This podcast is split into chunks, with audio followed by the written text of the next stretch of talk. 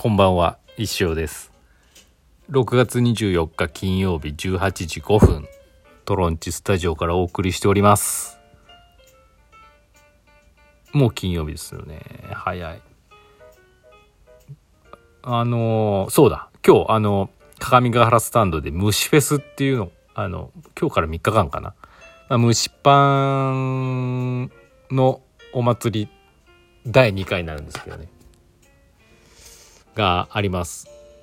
で、あのー7時からだったかな、ライブ配信で、上ヶ原暮らし委員会の YouTube チャンネルで、あの、蒸しパンミックスっていう粉があるんですけど、それを使って中華まんを作ろうっていうのがありますんで、私もそれ楽しみ、楽しみっていうか、あの、チャチャットのね、コメントでなんかいいパスを出せるように頑張ろうかなと思ってます。あのーこの虫フェスっていうのはですね、去年から始まったんですけど、私去年あの、暮らし委員会で、まあ、今も入ってるんですけど、ちょっとお声掛けいただきまして、あのーなんか、スタンド蒸しパン系のあの、イベントをしたいんだけど、その、立ち上げ段階、手伝ってって言われて、あの、手伝わさせていただきましたあのまあ本当去年はね手探り状態でいろいろやったんですけどまあ虫6月4日だから虫だから虫フェスでどうですかっていうのとかあとまあなんか勝手に動画のなんかプロモーションアニメみたいなのを作ったりとかですねまあいろいろやって今年はですねまああのもう私にできることはもうないんで、で、あとスタッフさんがすごい楽しそうに、あの、いろいろ企画してやられてたので、ああ、すごくいい感じになってるなと。私、どっちかというと、うん、なんていうのかな、変な意味じゃないですけど、部外者だったんで、やっぱスタンドのスタッフさんが一番楽しくなんか、盛り上がるのがいいいいんだろうなって思いながらやってたんで、ちょうど今年からそういう風になってて、なんか非常にいい感じですよね。店内もなんか飾り付けがいっぱいあって、多分あのスタッフの方も大変だとは思うんですけど学園祭を思い出したかのような楽しさを多分味わってると思うので、あの土日ねあの行ける方はスタンド行ってみたら面白いと思います。はい。な感じですかね。はい。そんな感じでございます。あと今は今週ちょっと石行が作れてなくてですね来週に向けて作らなきゃってあるんですけどあのトロンチの今ちょっと準備をあるある準備じゃないですけど発表してるのかな？まあ発表してますあの7月のいつかねいつだったっけな？こあの10日ぐらいからですね。7月いっぱいまでですね。あの JR 岐阜駅にあるアクティブ G っていう、まあ、隣接した施設があるんですけどそこにあの常に空き店舗があるんですよ。裏の改札口すぐのすごくいい場所なんですけどほんであの過去に2回ぐらい出店させてポップアップとしてね出店したんですけどまたねさらに声をかけていただきましてその7月のとちょっと日にち忘れちゃったけど10日ぐらいから31日まであのポップアップストアとしてですね出店することになりましたと。はい、であのこのかねあの期間中無休なんでね非常に大変なんです。でもちろんあのここながらの店舗はですねちょっとその間はね閉めます。だってあの商品をまあ割とメインの商品は全部その JR の方に持っていくのでここ開けてても仕方ないしあっちはあっちで石子さん一人でやってても大変なんでね、まあ、私もどのように動くか分かんないですけどあの怒涛のね3週間ぐらいが始まると思うとゾッとしますけどね。休みなしですから。しかも駅の施設なんでね7時ぐらいまでやらなきゃいけないんですよね。これがまた大変。だから皆さんいろいろ遊びに来てください、まあ、遠方の方がね逆にまあ遠方っていうかまあその JR 岐阜駅内っていうのはまあ立ちゃいいですからまあその名古屋方面からとか、まあ、大垣方まあ車でこまあでもなんかこう普段ねちょっと遠いなって思う方はこの電車を利用してきていただければちょっとアクセスしやすいのかなと思ってますし、まあ、途中7月いっぱいまでやるっていうことはですね途中から夏休みが始まってるので、まあ、夏休みのお出かけにちょっと岐阜遊びに行こうかなっていう時に電車で来ていただけるとですね JR ですぐお店に行けますんでよろしくお願いします。であのいろんな企画を考えててまあ缶バッジガチャのね缶バッジの今日入校してたりとかですね。まあいろいろいろいろですわ。いろいろあるんで。是非お越しください。うん石ガチャももしかしたら置くかもしれないし。うんちょっと分かんないです。その間レリオーバータイムどうなるんだとかねいろいろ思っちゃうんですけど。まあでもできる限りやれたらなと思ってますんでよろしくお願いします。はい。だから死にそうだなって今考えて体力つけなきゃなと思います。はい。じゃあお便りいきましょう。前川さん。先生こんばんは。金曜日になりましたね。早い。さて、今日の0時25分から NHK で今夜も生でさだまさしが放送されます。今夜は岐阜から生放送です。だそうですよ。へえ、そういうもんなんですかね。見たことないですよね。昔は毎回見てましたが最近見てません。久しぶりに見てみようかな。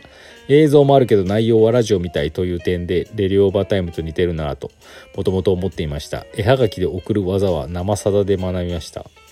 えー、生さだでは音響担当者と構成作家さんが脇を固められております。先生はお一人なので大変さもあると思いますがどのコーナーもいつも楽しみです。来週も放送待ってます。ありがとうございます生さだです。どっから中継するんですかね。長良川近辺ですかね。わかんないですけど。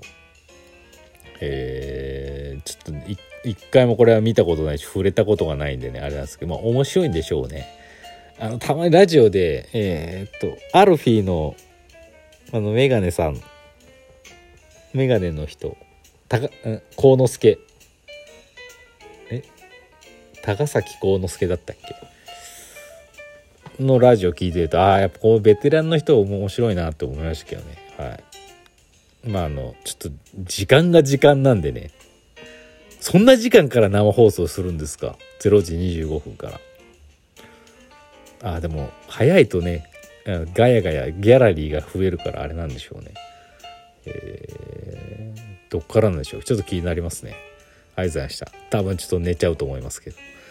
次かっちゃん。先生こんにちは。私は仕事上外での作業もあるので会社から塩タブレットが支給されます。ただ塩タブレットの味が苦手です。まずいわけではないのですが慣れない感じでしょうか。普通の梅干しとかの方がよほど美味しいと思います。先生は熱中症対策何かしてますか？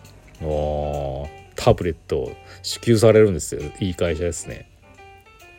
多分その塩タブレットってまあその塩味がきついくってなんかうわってなるのはね多分わかるんですけどそれは多分かっちゃんがねあのまだ熱中症の、うん、危険度が低いってことなんですよね。あれあれ食べてあのうえとかさスパッとかなった時はまだ塩分足りてるんで体の中のだからうわまずいなとかうわってなるんですけど本当に暑くて汗だらだらで塩分足りてない時にその塩タブレット食べるとうまいっていうかほわ体に染み込む生き返るっていう風に感じるんですよね。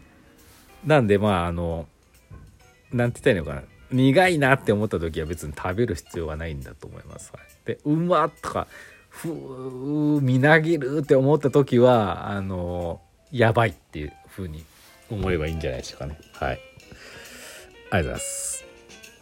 次チュンタさん。先生こんばんは。昨日はスタータイムさんが寝落ちしましたというお話がありましたね。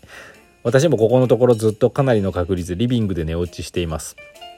明け方体の痛みで目が覚めてベッドへすごすご移動する始末です。毎晩今夜こそはきちんとベッドで寝るぞと意気込んでいるのですが夜眠たくなってきたなと思った数分後には寝落ちしているようです。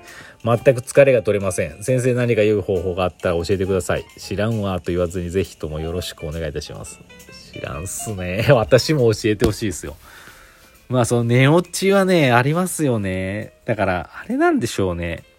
まあまあよくありがちなんですけど私最近ちょっと意識じゃないですけど寝る直前までスマホを見るっていうのはやめた方がいいですよね。私はそういうタイプだったんですよね。まあだから書斎でずっとパソコンがなんか見つつベッド行って横になりながらもまたスマホ見ちゃうんですよ。で最近はちょっとそのベッド入ったら充電さすんですけどもそしたらもう見ないどこうっていう風に心がけてて。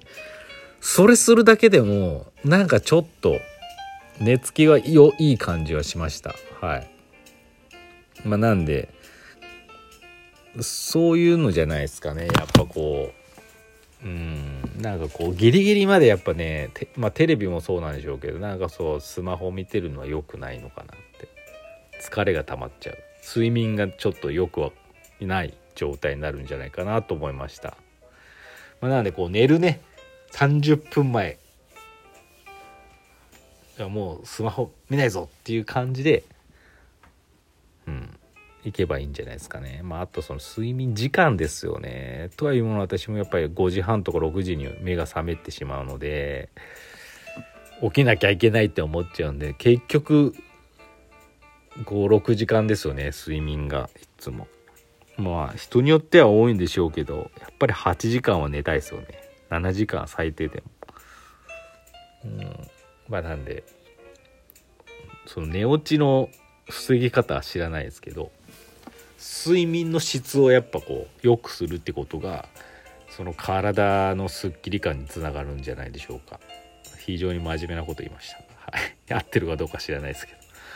あというわけでお時間ですね。あの今週はあのレディオーバータイム半期に一度のビッグセール。ありがとうございました。たくさん売れて助かりました。また来週からねレギュラーになりますんでよろしくお願いします。お便りの方お待ちしてます。それではまた来週。